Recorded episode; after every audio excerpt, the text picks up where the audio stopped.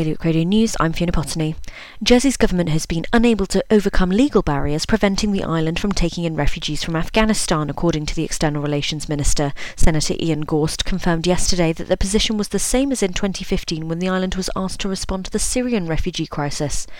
The views of Guernsey teachers are being treated with disdain.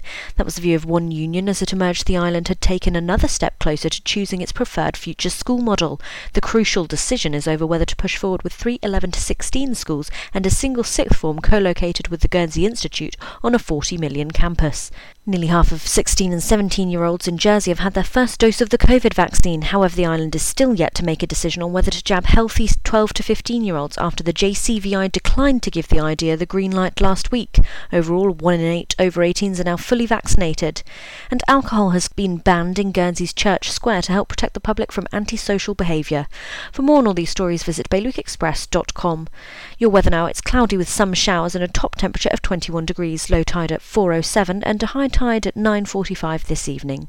You're up to date with Bailiwick Radio News.